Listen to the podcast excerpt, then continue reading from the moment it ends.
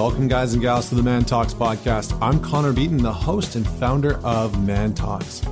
This podcast brings together the best thought leaders, teachers, and extraordinary individuals to help teach and mentor you on how to be a top performer in life, love, and business. Joining me today is an incredible guest and relationship expert, Bryan Reeves. He is the founder of BryanReeves.com uh, and has written some pretty incredible books. He has a master's degree in human relations, uh, organizational dynamics from the University of Oklahoma.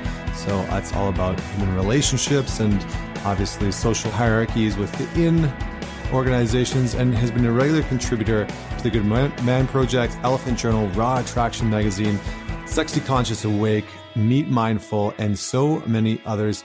Uh, he's been profiled as a leading relationship expert by datingadvice.com and a quote unquote badass man by New York Minute Mag. Uh, he's got two books The Sex Flirting, Dating, Hunting, and Hoping Diet, and Tell the Truth, Let the Peace Fall Where It May. Uh, he is a thriving life and relationship coach who really helps people to create an exquisite life and relationship experience. And so, Today is all about relationships. And Bryan and I really are on the same page. So we dive into, you know, what blocks us as men from really having the type of uh, relationship that we're ultimately seeking. And so we talk about some of the blocks. We talk about the three stages of relationships, which is really incredible, uh, and some of the hurdles that you might expect or face along the way. Uh, Bryan shares some of his personal experience, some experience from working with literally hundreds and potentially thousands of clients. Uh, and we take a little bit of a deep dive on how to develop a deeper sense of intimacy with your partner. So this is a really incredible podcast specifically around relationships, but we also talk about boundaries and how to set boundaries, how to know where your boundaries are, what they are, what's going to help serve you the best and serve your relationship the best. So, uh, incredible, incredible episode. Uh, I just want to remind all the guys to head on over to Facebook and join the Man Talks community. We've got some amazing conversations in there. Uh, Bryan's actually a, a member of the Man Talks community. And so we dive into relationships, we dive into entrepreneurship, mindset, finding purpose. We, we really talk about all of those things. And it's a free resource for you to meet some incredible men from around the world. So I hope you go over and join that. And just a quick reminder, don't forget to man it forward, share this podcast, even if it's just with one person, man it forward with one person. Maybe that person's your partner. Maybe it's a friend who needs to hear this, but share the podcast because it goes a long way in getting this uh, podcast into the ears and on the phones of other people. So without any further delay, please welcome Bryan Reeves.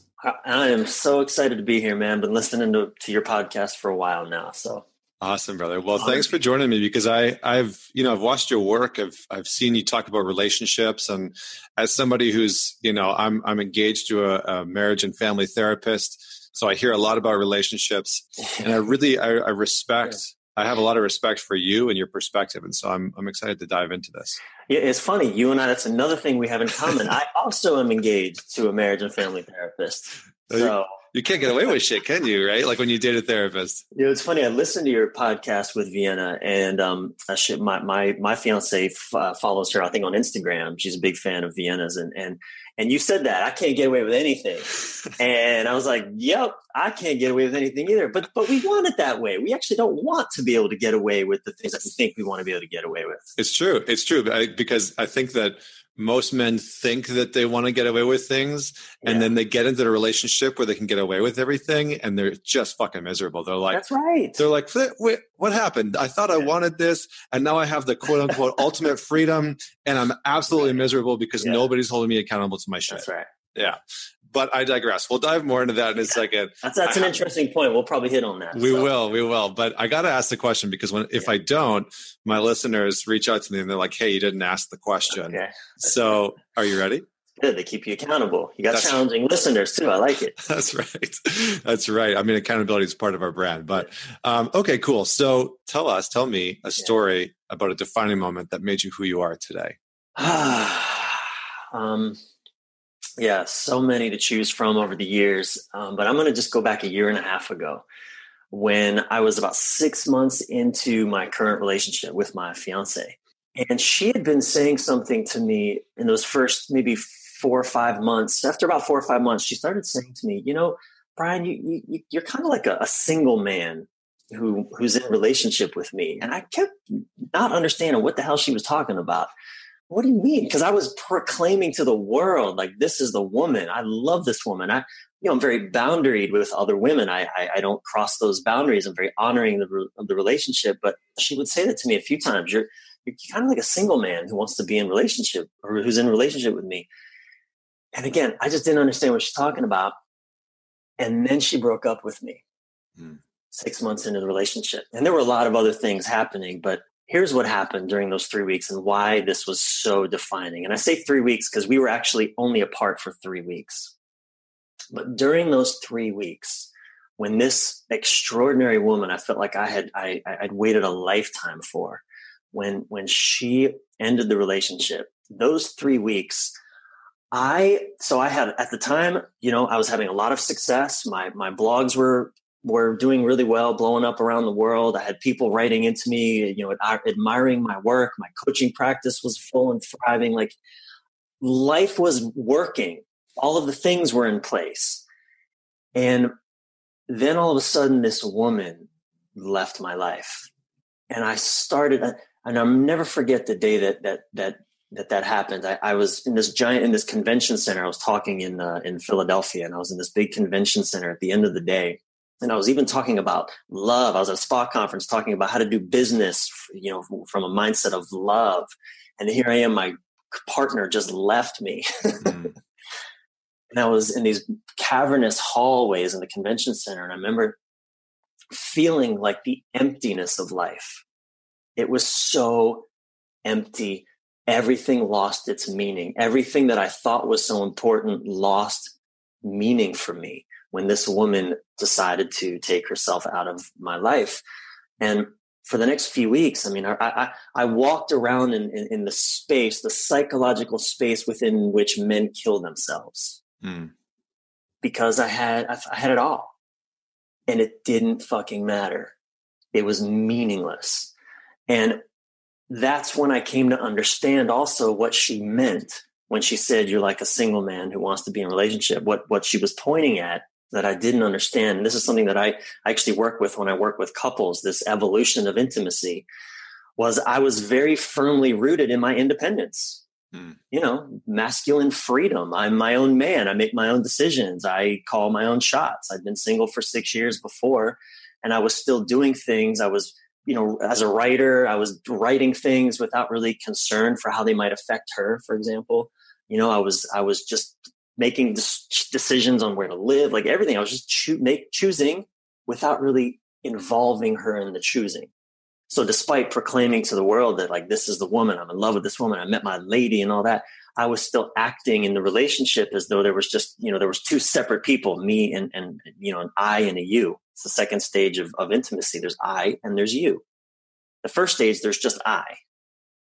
But what I hadn't made the the breakthrough to yet, what I hadn't evolved into yet, which she was calling me into, but I was resisting because I just didn't know, was the third stage, the the the we stage of relationship.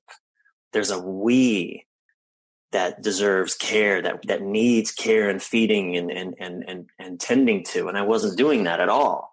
And in those three weeks of being apart, you know, the I experience just kind of shattered because it just I had it all and it was meaningless and I felt I was fucking miserable, man. It was mm. painful.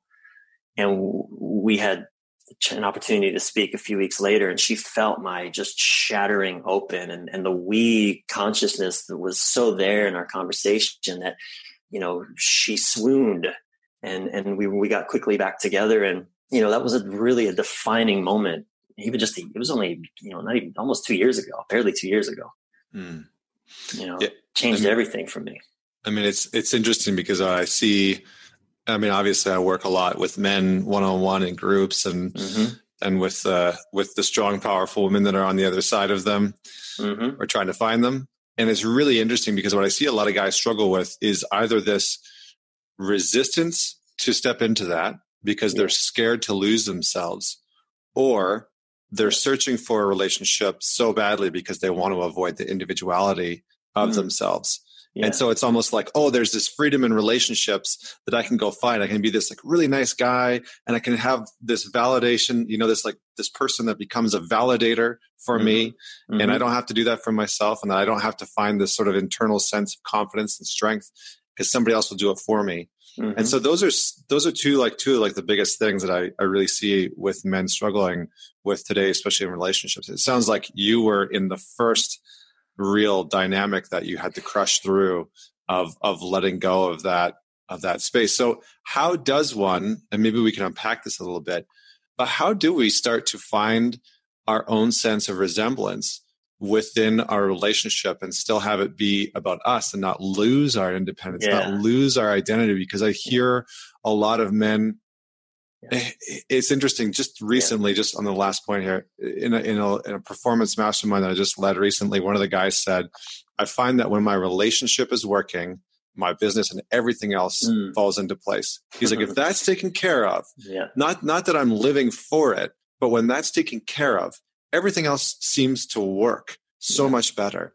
Yeah. And so again, circling back to this, how do we start to find our, our own sense of self care and individual strength and individuality within the space of a relationship where we can still show up and, and feel loved and, and, and, a healthy dynamic? Yeah. How long is this podcast? I know, right? I know. We have, yeah. a, we have a week, right? That your yeah. listeners are, they're dedicated, right? You have time. yeah, it's a full, it's a full, we're going to be on here until we figure this shit out. It might be six oh, hours. I don't know. Man, six years. Um, you know, uh, I'm afraid to lose myself. I'm afraid I'm going to lose myself. Yeah, that that's something that I, I hear expressed a lot. Uh, I think every but man and woman has, and, and, or or even couples that have been together a long time. I'll hear, I have lost myself. Mm. I don't know who I am anymore.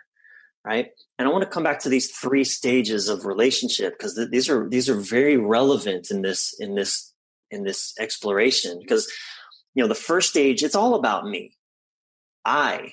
And and in, in, the sense that you don't even exist except as to how you please or upset me. Mm.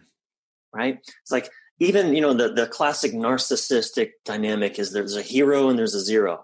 But the thing that people don't get is in both of those both sides of that's a spectrum of narcissism because even the zero in a sense is is narcissistic in that i'm going to shut up i'm not going to speak my truth i'm not going to really be honest with myself. It's like the nice guy syndrome too the same kind of thing. I'm not going to tell the truth because i'm afraid of upsetting you or not getting what i want from you or you leaving me or you not liking me. Notice how all of that is still about me mm-hmm. actually right? That's the first stage of, of, of intimacy and we're all we all start off life that way as babies. I mean, we're literally dependent on a caretaker for survival. We'll die, you know, for the first 10 years of our life. If someone doesn't feed us, care for us, touch us, we, we, we die. Right. But then we take that into our adult relationships and we kind of play out that same, it's like our nervous systems are tuned to if, you know, I need to be something specific in order to get what I need from you. Mm. Yeah, I mean it's interesting. It's almost like I joked around with one of my clients the other day, and he he came in and sat down, and we were we were chatting. He said, "I feel like I feel like I just haven't grown up." And I was like, "Yeah, you, you know, you, you maybe you don't. Like, you know, where is the where is the little you? It's like the this like Peter Pan thing that we have to go through. That yeah. we're resisting." this sort of transformation or this growth into actually feeling like a man. And it's not that the kid in us ever goes away you know i think that's the that's yeah. the false perception yeah. that we have is no, like the little boy in us yeah. that like scared little boy is just gonna like magically disappear yeah but then where would he go where would he go right he only has one place to go and it's within us and so well and that scared little boy he's he's also our little playful little boy He's mm-hmm. the one that laughs easily. He's the one that can, you know, just play with the ball for hours and be content. He's the one that just doesn't need to produce anything. Yeah we don't want to lose that guy. No, exactly. We, if anything, we need to embrace that. And it yeah. sounds like what you're talking about in in some ways in, in this first phase is actually uh, is actually embracing that, you know, and not and not yeah. avoiding it, but actually really taking it in and, and caring for for that first for that first space. And so, how do we move from there to the second phase well, in, well, in that space? Well, and here's what I want to really challenge people too: as you're listening to this, that actually that the fear of losing yourself in relationship, I would actually challenge you to consider that it's actually through relationship that we find our true selves. Mm. That we, it's through relationship that we find out who we really are. Mm-hmm. Because it's easy, you know, when we're not being held accountable, to an intimate partner where we're not having that mirror held up by another human being at such an intimate space. We actually don't know who the hell we are. We're just we're just our our whims and our fancies and our you know our, our addictions and our i'll just do whatever's. I mean that's what we are. We're just sort of you know the surface of our potential without that accountability at, at a close distance. Mm. right? Yeah, yeah. I mean, it's interesting. I gave a talk recently, a couple of times this summer, at a few different conferences, called Transformational Intimacy. And in it, I talk about the root. I'm such a nerd, by the way. This is this is giving some insight into like my uh-huh. my my persona. But uh, I started researching the etymology of intimacy and found that it comes from the Latin word intimus, and that that actually intimus means innermost. Mm. And so, to your point, intimacy mm. actually starts within us first. Yeah. You know, before we can even hope to connect with anybody else, we have to have some form of internal exploration. And so that that understanding of our identity that understanding of what drives us and what compels us and what connects us and yeah. you know what what makes us thrive and happy and fulfilled or sad or whatever it is to be able to have that type of a closeness with ourselves first is important. But then the, the caveat it sounds like is not being so attached to that intimacy with ourselves that we're scared of or struggle with yeah. letting letting it go to a certain degree to actually allow somebody else to enter into that space. Yeah. Well what i love about doing intimate relationship work both both in my own partnership but working with couples is because it's you know intimate relationships are the container within which we transcend our own separate sense of self Mm. You know, the whole oneness that we that we sing about in our pop songs and and and our poetry is all about being one and and that actually, you know, our our our so from the from the childhood, you know, I consciousness, it's all about me and my survival. When we start to do intimate relationship, it's through tension with another saying, Hey, what about my I?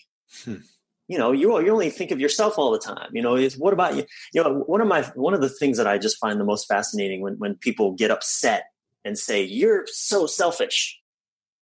Because what is that really coming from but but saying hey i'm the one that should be get to be selfish here. We should be paying attention to me. Never mind you. Right? It's like two people kind of get into this sort of fascinating argument about who gets to be more selfish than the other. Right? mm-hmm that's evidence. I mean, that that's a, a, stage one kind of dynamic, but through that through that tussle, we evolve into stage two because after a while we get fucking tired of those power dynamics, that power struggle, the manipulation, the coercion, the control, the you know, you talked about in your in your TEDx talk about the uh, you know, as, as, as boys were taught to dominate and control, right?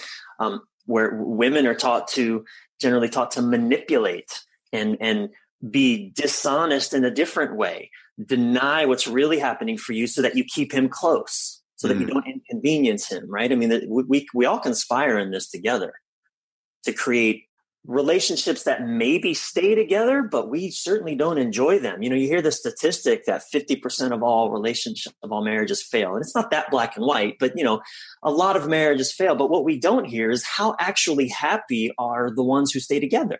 Mm, mm-hmm. we don't talk about that. Yeah.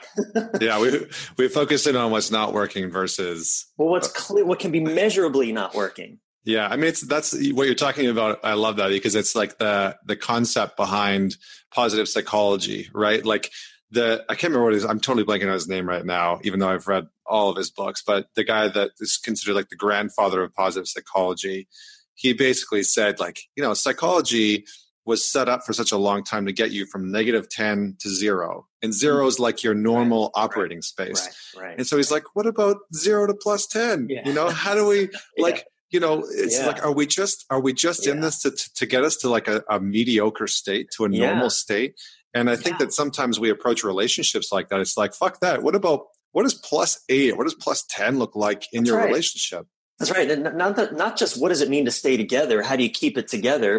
There are so many couples that are keeping it together, but they're miserable. Yeah. Maybe maybe silently so, but it's not working, and not certainly not anything that I'd want to have for myself.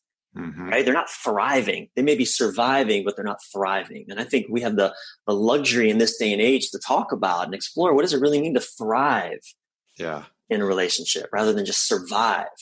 Yeah, I love that. And you know, one of the things that that I was curious to get your perspective on and and something that I've seen is and I think we're starting to touch on it here throughout this process, but you know, the the challenges that some men have in entering into a relationship, you know, and, and staying in a relationship. And, you know, I I think the more that I do men's work and the more that I work with men and, and work with uh, also work with mm-hmm. women who like are, are, you know, again, trying to find them, the more that I hear that story of like, where are all the good men that want to have mm-hmm. relationships or like all good men are in relationships.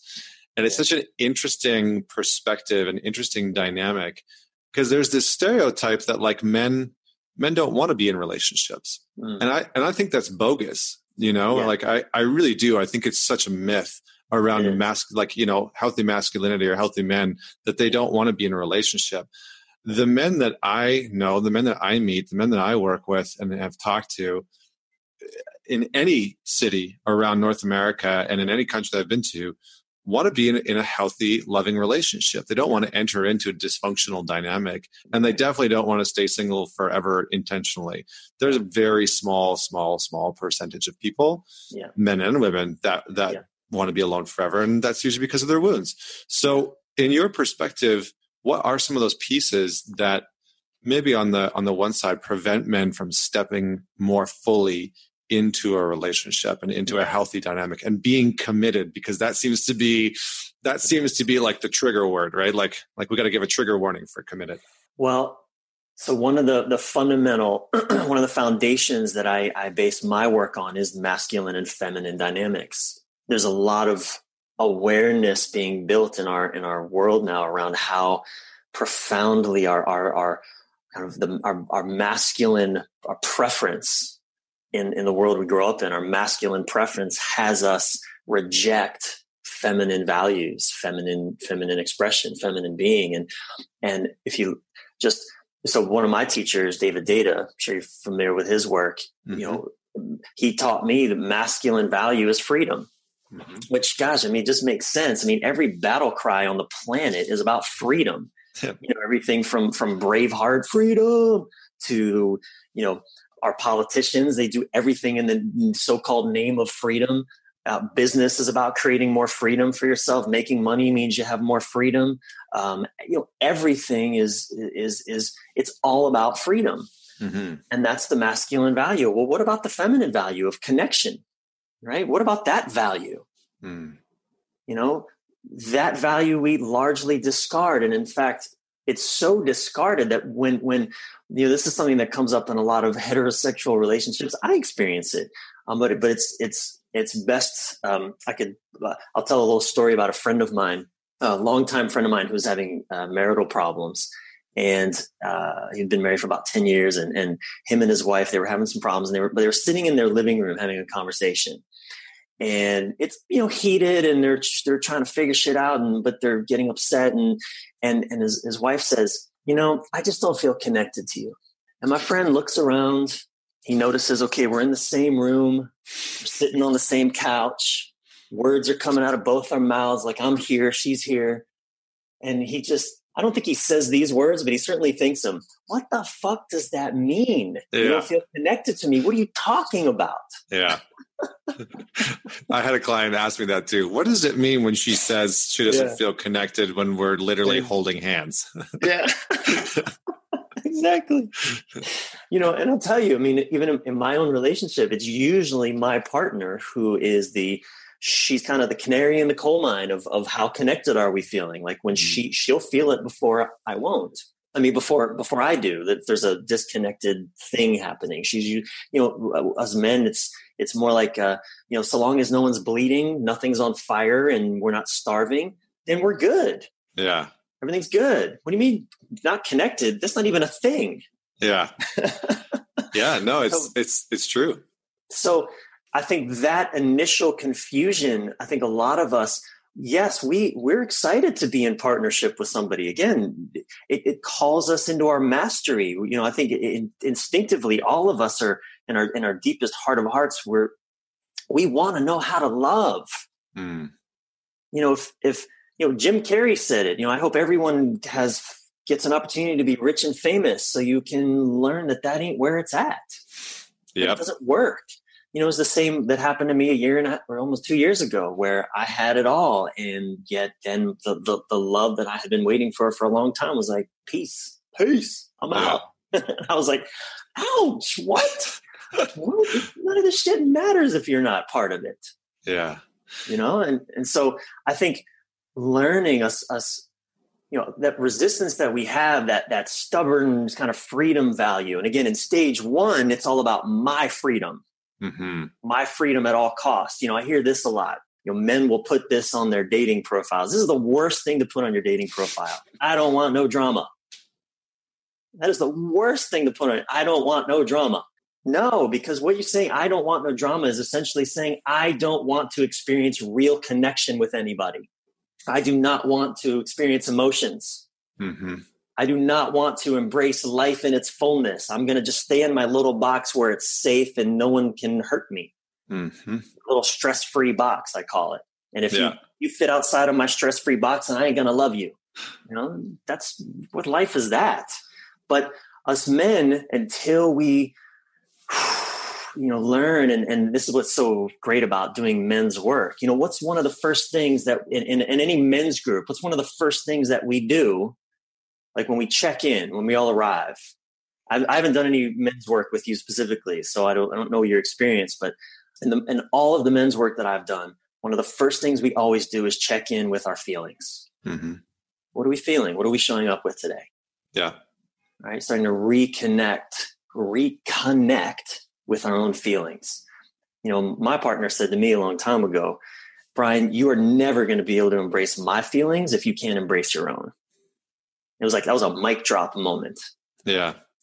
Yeah, and it's it's interesting because I think a lot of guys have the access point of anger for yes. their for their connectivity, but yeah. at the same time, anger has sort of been villainized in in the mainstream, and so a lot of guys hear these conflicting messages where they're like, okay, I need to get more in touch with my feelings, but yeah. anger seems to be the only thing that's socially acceptable, but I'm not supposed to go right. down that route because yeah. that could be aggression. So, yeah, well, I'm screwed. So I'll just check out and play some video games, yeah. smoke a joint, and and like peace out from the world. Yeah, and I mean, yeah, it's it's interesting. I, I have a saying that kind of like encapsulates what you're talking about, and I've and I've and I'm not even too sure where this came from, or uh, yeah, I'm not even too sure where it came from, but I like to say that men, and we're talking about a you know heteronormative relationship, mm-hmm. obviously, but mm-hmm. men like to connect. Men connect physically, and women connect emotionally. Mm-hmm.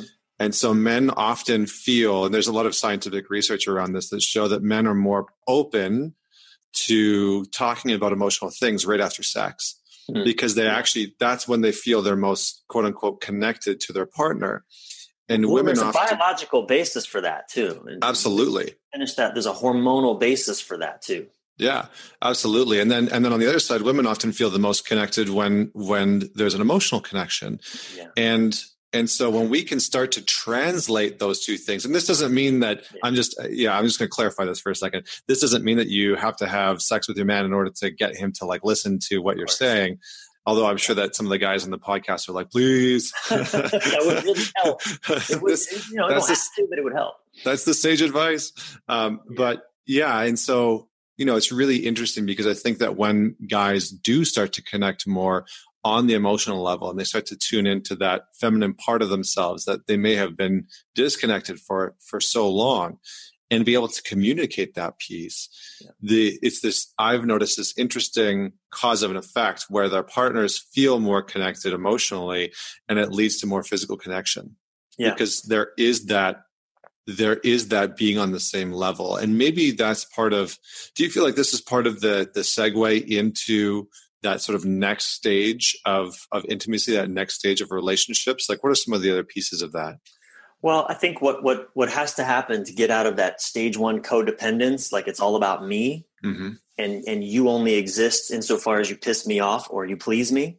there is a, a, a recognition that oh okay wait a second you exist you're actually you you you exist and your your existence is valid. Mm. i respect your existence. You have wants and needs and desires that are might be different than mine sometimes and that's okay right? And sometimes they will be at odds. Sometimes they'll be in conflict and and learning how to navigate that second stage just means that okay i'm not always going to get my way. Mm.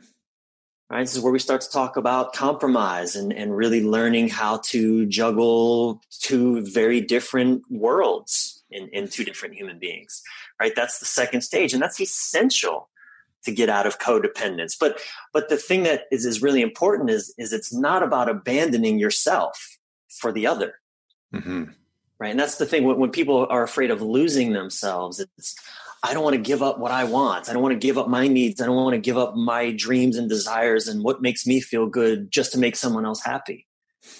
And nor should you. That's not yeah. a recipe for success. Yeah.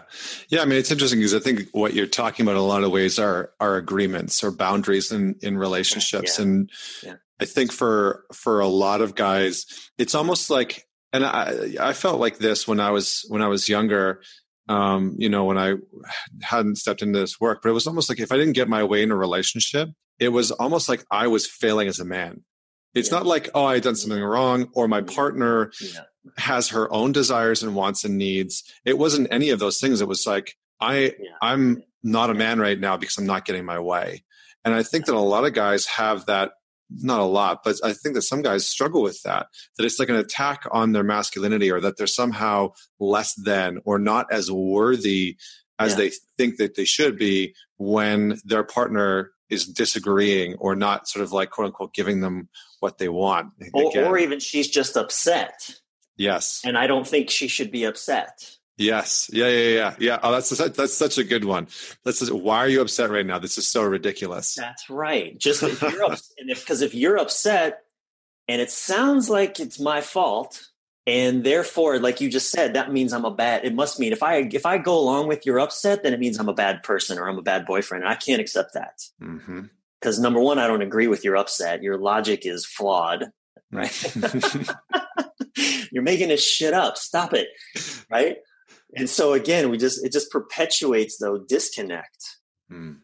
Right. And, and, and I could share, you know, it, as we go through this here, I can share a tool for connecting and, and, and, and, and specifically there are seven responses that we men and women also, but generally our, us men tend to offer whenever there's an upset that just perpetuate the upset despite our best intentions. But you're right. I mean, that, that we don't get our way, even if it's just our way is, you know, I made it, I joked with my partner a while ago. She's like, you know, I said, baby, look, just always be, what do I say, delighted and thrilled.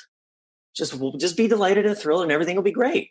That's all I ever want for you to be is delighted and thrilled 100% of the time. Yeah. now, that's not entirely true, although, gosh, my brain goes, no, that would be amazing. Because that would mean that everything's great. I don't have to do anything. I don't have to fix anything. I don't have to solve anything. And then and then I've done my job. Right. I've done my job like a good boyfriend. I have I have my mission. Be a good husband, be a good boyfriend. And if you're happy, I've fulfilled on that I, mission. I, I, win. I win. Yeah. But that and that's but that's not life with an, um, any emotional person. Anyone who's connected to their emotions is going to feel all of them.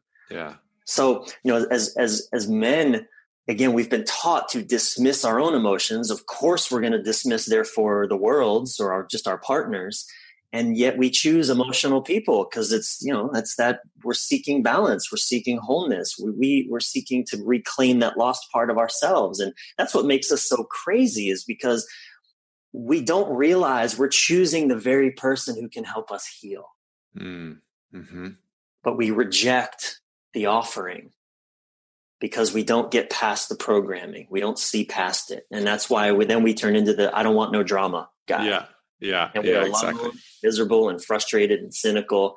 And, you know, we, we, we live a shallow existence of, of what's really possible for us. Yeah. Yeah. Something that Vienna and I talked about on our podcast and something that uh, I shared in, in the talks that I gave was that when you reject intimacy, you invite abandonment.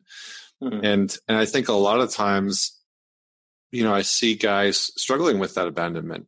you know recreating recreating this wound whether you know they were abandoned by their father or you know he, yeah. he wasn't around enough or yeah. you know their mom their their mother worked two yeah. jobs to raise them like whatever the case is that they they invite this sense of of feeling not enough because they push away the thing that they actually want most yeah it, it it's we don't want to risk losing it again yeah it hurt like my dad left when i was four. Hmm. it was one of the it remain look it was one of the best things that happened just because of how it would play out later but it's also the probably the most painful thing i've ever experienced in my lifetime. Mm-hmm. you know that's still in my nervous system. It's risky to depend on somebody and that's the challenge. So we even in that second stage there's i and there's you. It's kind of the the you know the motto of sec of that second stage relationship is hey i got me and you got you that's how this is going to work i don't need you and i don't want you to need me either mm-hmm. i don't want to be needed and i don't want you to need me either mm-hmm. you know even women in their second stage independence you know they'll they'll kick ass in the world they you know, will, will be successful in their own businesses. They'll figure out how to take care of themselves. But then when it comes to a man, look, I am not going to depend on a man mm-hmm. because men don't show up, whatever the stories are. Yeah. You know, and a lot of times it's, you know, it's the reason women have really stepped into their independence because they've, they've been rewarded for their masculine drive as, you know, achievement as a kid, grades in school, kicking ass at sports, whatever. They've been rewarded for that. And they also have gotten the message that your feminine being is not valid here. It doesn't, it has, it has no value. Mm-hmm. We all get those messages. So, you know, that second stage relationship, it's, it's, it, it's two independent people who neither really want to risk anything. Yeah. Yeah. I mean, it's interesting. I've, I've seen a lot of, you know, really kick ass women struggle that, that are you know might might be more energetically masculine or consider themselves to be more masculine with the mm-hmm. you know being very athletic and not that these are these are only masculine traits but they consider themselves to be more masculine struggle with the messaging of i don't need you yeah and and it's almost like this rebuttal and it's so interesting because there there comes a time and place in, in their life where all of a sudden they start to have this crisis where it's like i yeah. i genuinely want a partner who i can love yeah but I don't want to need them. Yeah.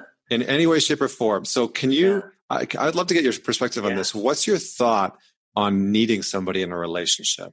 I, oh man, I love this one. Okay, so again, notice where it comes from. When we were children, we needed our parents literally for survival, and in most and, and in some very important ways, our parents weren't able to be there for us.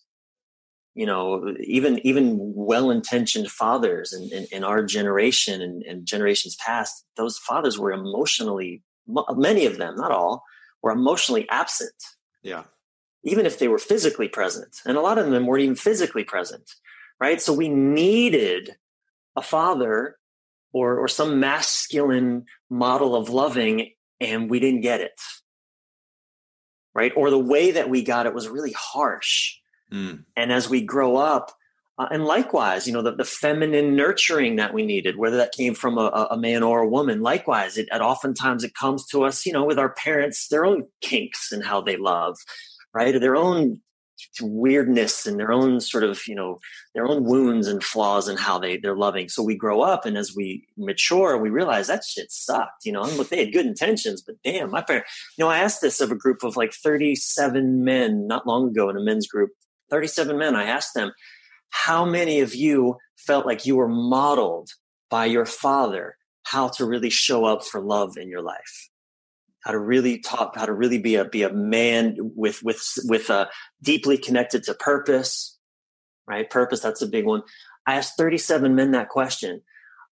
One and a half raised their hands out of 37 men, you know, gay, straight, uh, black, white, uh, Indian, Mexican. I mean, th- one and a half out of 37 men.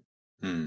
Yeah, I mean, it's it's interesting because I think that there's a lack of that, not mentorship. I, th- I think that I think that as men, we often try and pass things down through the means of like well, if I just model, if I just like am a role model in some way, shape, or form, but I never communicate it, then maybe that'll get the message across. But but even then, it's tough because there's so many absentee fathers in the world. And what a lot of guys are taught through their father's role modeling is oftentimes that the job is priority number one. That what you do in the world matters more than who you are yeah. as a father. That your job in the world matters more than who you are as a husband.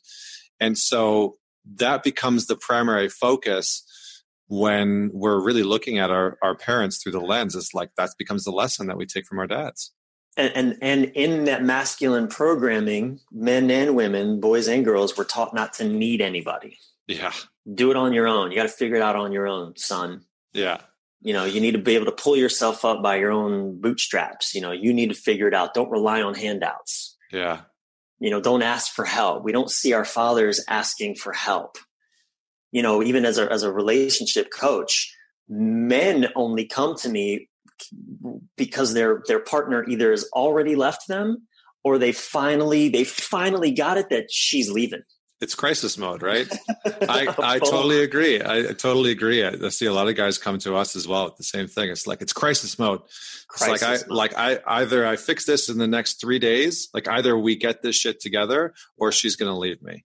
Yeah. Or like my job's gonna fold or my company's gonna break down. it's like why wait till crisis? Why wait till rock bottom? How like how do we pre- how do we yeah. prevent that? Like what's the message? If you could give a few guys that are out there that are like headed down the path of rock yeah. bottom and they kind of know it's coming yeah what would you say to them to to hopefully uh, yeah. have them choose differently than than bottoming out well well I'll, I'll and I'll tie it into the, this question of of what does it mean to need you know mm. need in relationship or just need in general so I, I, think it's a it's a healthy i think it's a it's a it's an important part of our evolution of, of individuating as as humans that you know getting out from underneath our parents shadow learning to live our own lives learning to be self-sufficient in most ways.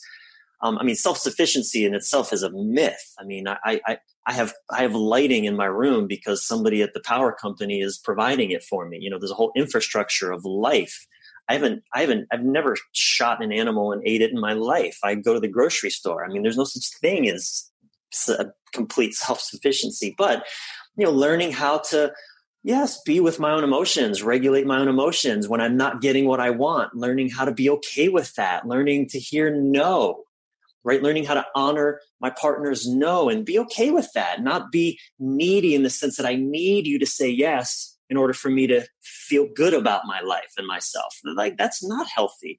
So I think developing that independence, and that's that stage two independence, honoring that my partner also has rights and they're valid and they're, you know, they have they have their own needs and wants and all that.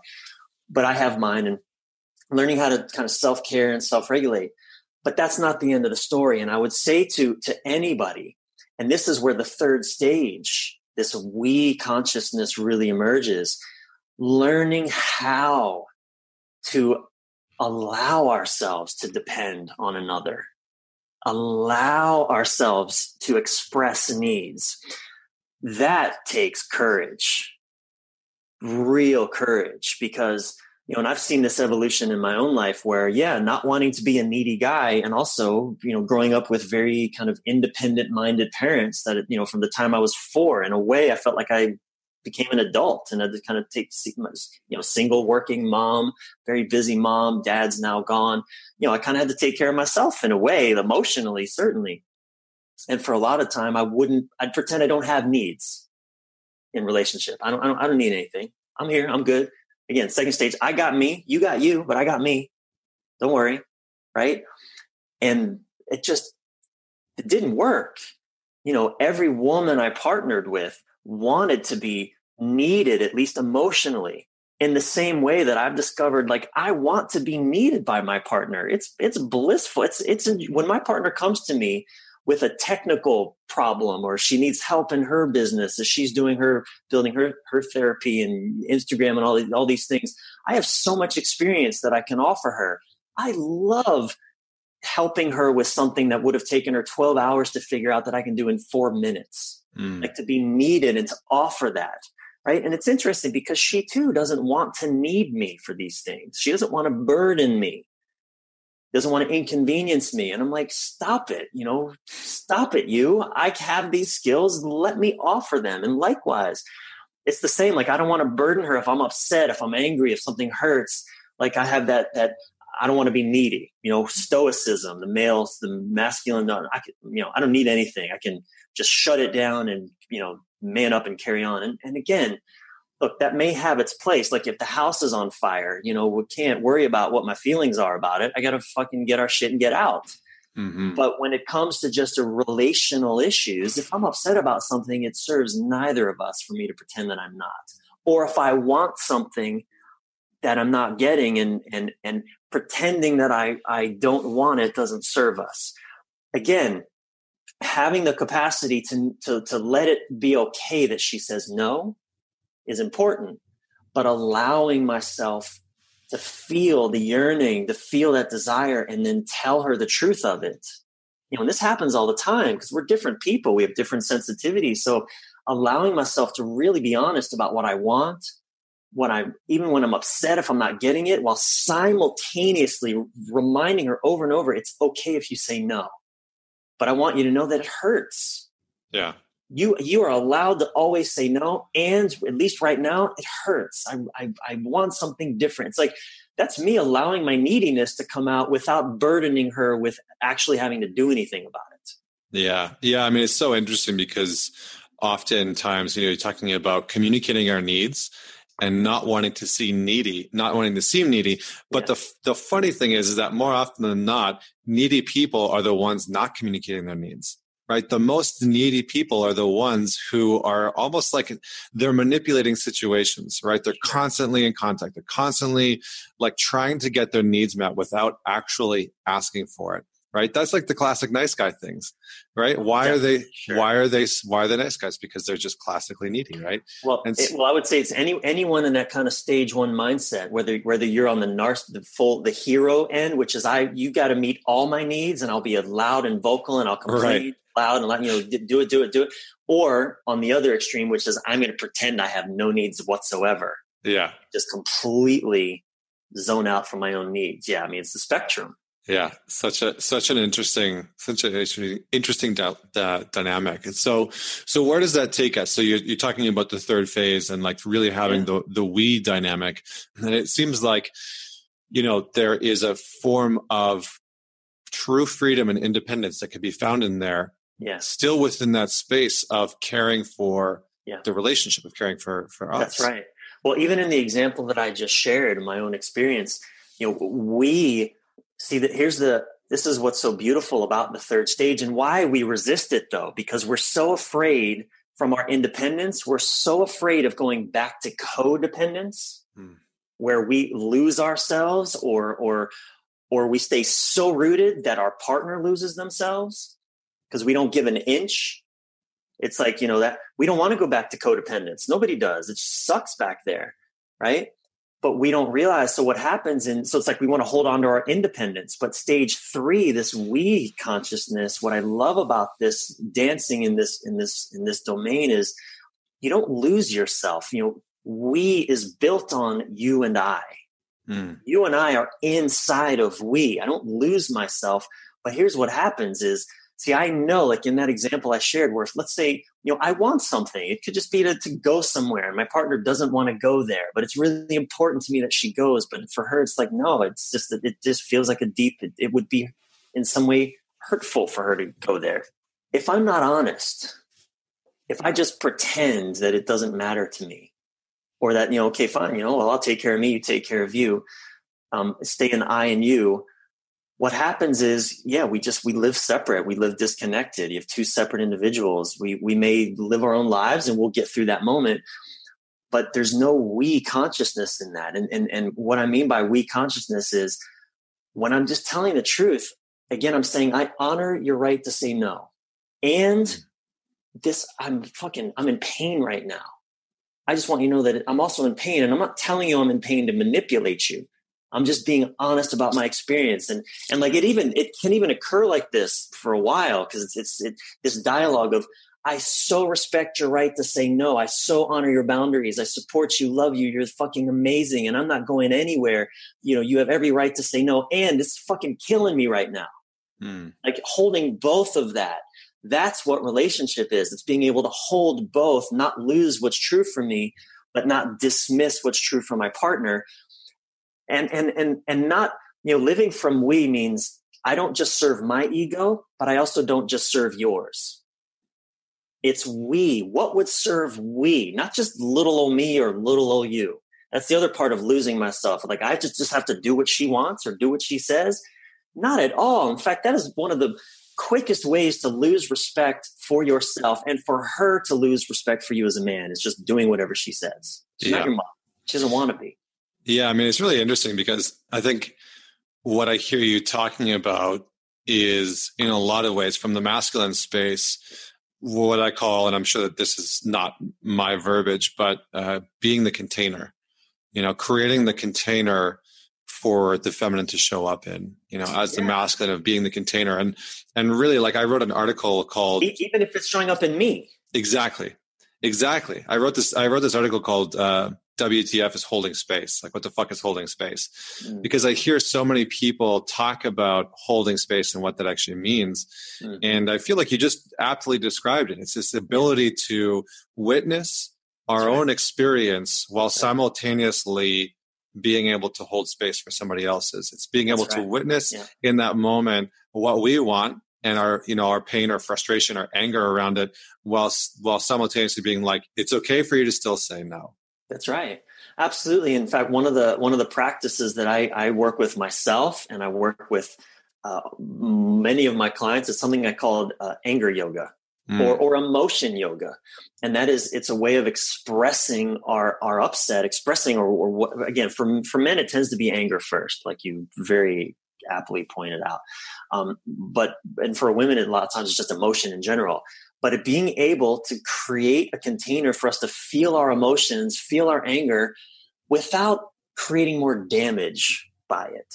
Because usually we take that anger and we direct it at something, usually our partner, or we direct it inward at ourselves mm. and self destruct.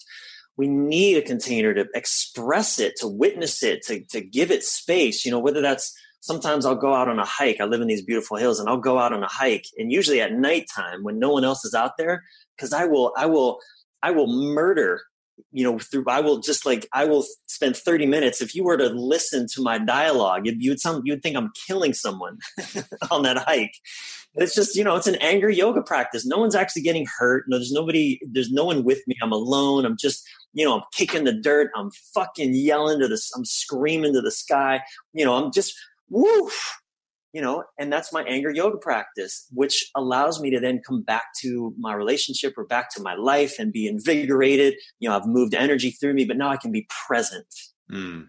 i mean that's a it's a that's been a transformational practice for me. That's that's saved relationships. Mm. because when i express anger directly at someone i i off i have ruined relationships. Yeah.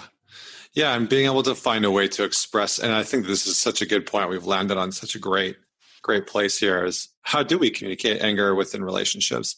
You know, mm-hmm. I think mm-hmm. that that's something that a lot of guys struggle with, whether it's you know uh, expressing too much or not expressing enough, yeah. because the the answer is not not expressing anger at all because that's not what our partner wants because that doesn't feel safe either that feels like a that feels like a facade yeah. you know it feels such a fake and so the ability to go and let loose, you know, the vent a little bit and then be able to, in a healthy way, in a, in a, in a positive dynamic, express some of that hurt and anger, I think is really positive. You know, it's this, it's actually really sexy when a man expresses his full on emotions, but he does so in a way that is not directed at, let's say, let's just say, you know, his partner. Yeah. You did he, this you did this, you fucking did this, you, I'm angry at you, you, you, you, and all the energy coming at like that's terrifying. Yeah. That's just terrifying. But when a man, and you know, I've I've done this a few times where, you know, I'll I'll um, you know, I'll, I've punched the floor, I've gotten angry, but I'm simultaneously like acknowledging that you, this isn't your fault to my yeah. partner. You didn't do this to me, but I'm feeling this right now. Like, you know, I've literally said those words, and that's a practice that she and I have. It's a way of acknowledging uh, of sort of you know taking out the neediness like i need you to fix this. I need you to do something different. I need you like that's where we all go fuck that you know because then we don't feel free. Like I, I, can't i can't fix you. I can't even fucking save myself. You want me to save you? I don't even know how to manage my own experience. I gotta manage yours you know? So it's like you, as we evolve and we really learn that's in that second stage to take care of ourselves, that's where neediness kind of settles. Mm. But in the third stage, we again allow ourselves to depend on to because when I'm upset and I'm and like life has me, it's beautiful to be able to come to my partner even if it's even if she's the one that triggered it maybe she said something or did something that triggered it it's so powerful for me to just be able to say i'm fucking angry and vice versa for her mm. to say i'm hurt this really hurt while simultaneously telling me hey this isn't your fault you didn't do this to me. It may have triggered but i want you to know this isn't you don't have to do anything different. You're not a bad person. You didn't do anything wrong. I mean these are language we actually will use to help settle the like oh god i have to do something. I have to fix you. I have to save you. I have to be different for you. Like we'll use language that actually helps settle that that fear, that resistance, that that, that our own, you know, kind of knee jerk. Oh shit, I, I'm I'm a disappointment to you. Like because once we settle that, then we can just the emotions can be there. Whatever is in the space, we can be there and we can play with it, and it actually can enhance intimacy. It, it creates a really beautiful, connected experience. Mm. We connect you know emotionally even in our bodies oxytocin you said earlier men connect through touch it's and women you know because when when we touched we re, we actually oxytocin gets released in our bodies mm-hmm. you know as men yeah and, the the interesting thing is that on that note it, you know a lot of research has been done that shows that men men actually don't release that in, until there's a, a 20 second consistent amount of touch oh, wow. And so oftentimes what's happening is guys are getting like that, you know how they do like how, how we do sometimes it's like side handshake and the quick pat on the back. Yeah. Yeah. yeah, yeah. yeah. So that, that doesn't, it like doesn't register in our bodies. Right. Oh, that's interesting. Yeah. yeah. And so like a lot of the times that's why, you know, like we need this more like consistent uh, touch in our lives. And that's why a lot of guys will crave a more like intimate sexual connection oftentimes yeah. because they're actually lacking their body's experiencing this almost like lack and severe withdrawal of of true physical touch on a consistent basis well that's interesting and if we touch each other too long like it's like we're, only allowed to feel that in the sexual context right and if, and if we're touching someone where it's not supposed to be sexual whether it's another man or or even like it, it's awkward because we can't go there yeah Oh, that's interesting. Yeah, yeah exactly. So, um, so we're gonna start wrapping up. Yeah. We don't we don't actually have six hours, ah, unfortunately, uh, or or a whole week, but we do have to start wrapping up. And so. I just want to get your insight on on on really quickly boundaries. I know this is something that you yeah. talk about. You've yeah. got a whole course on it for for couples and individuals.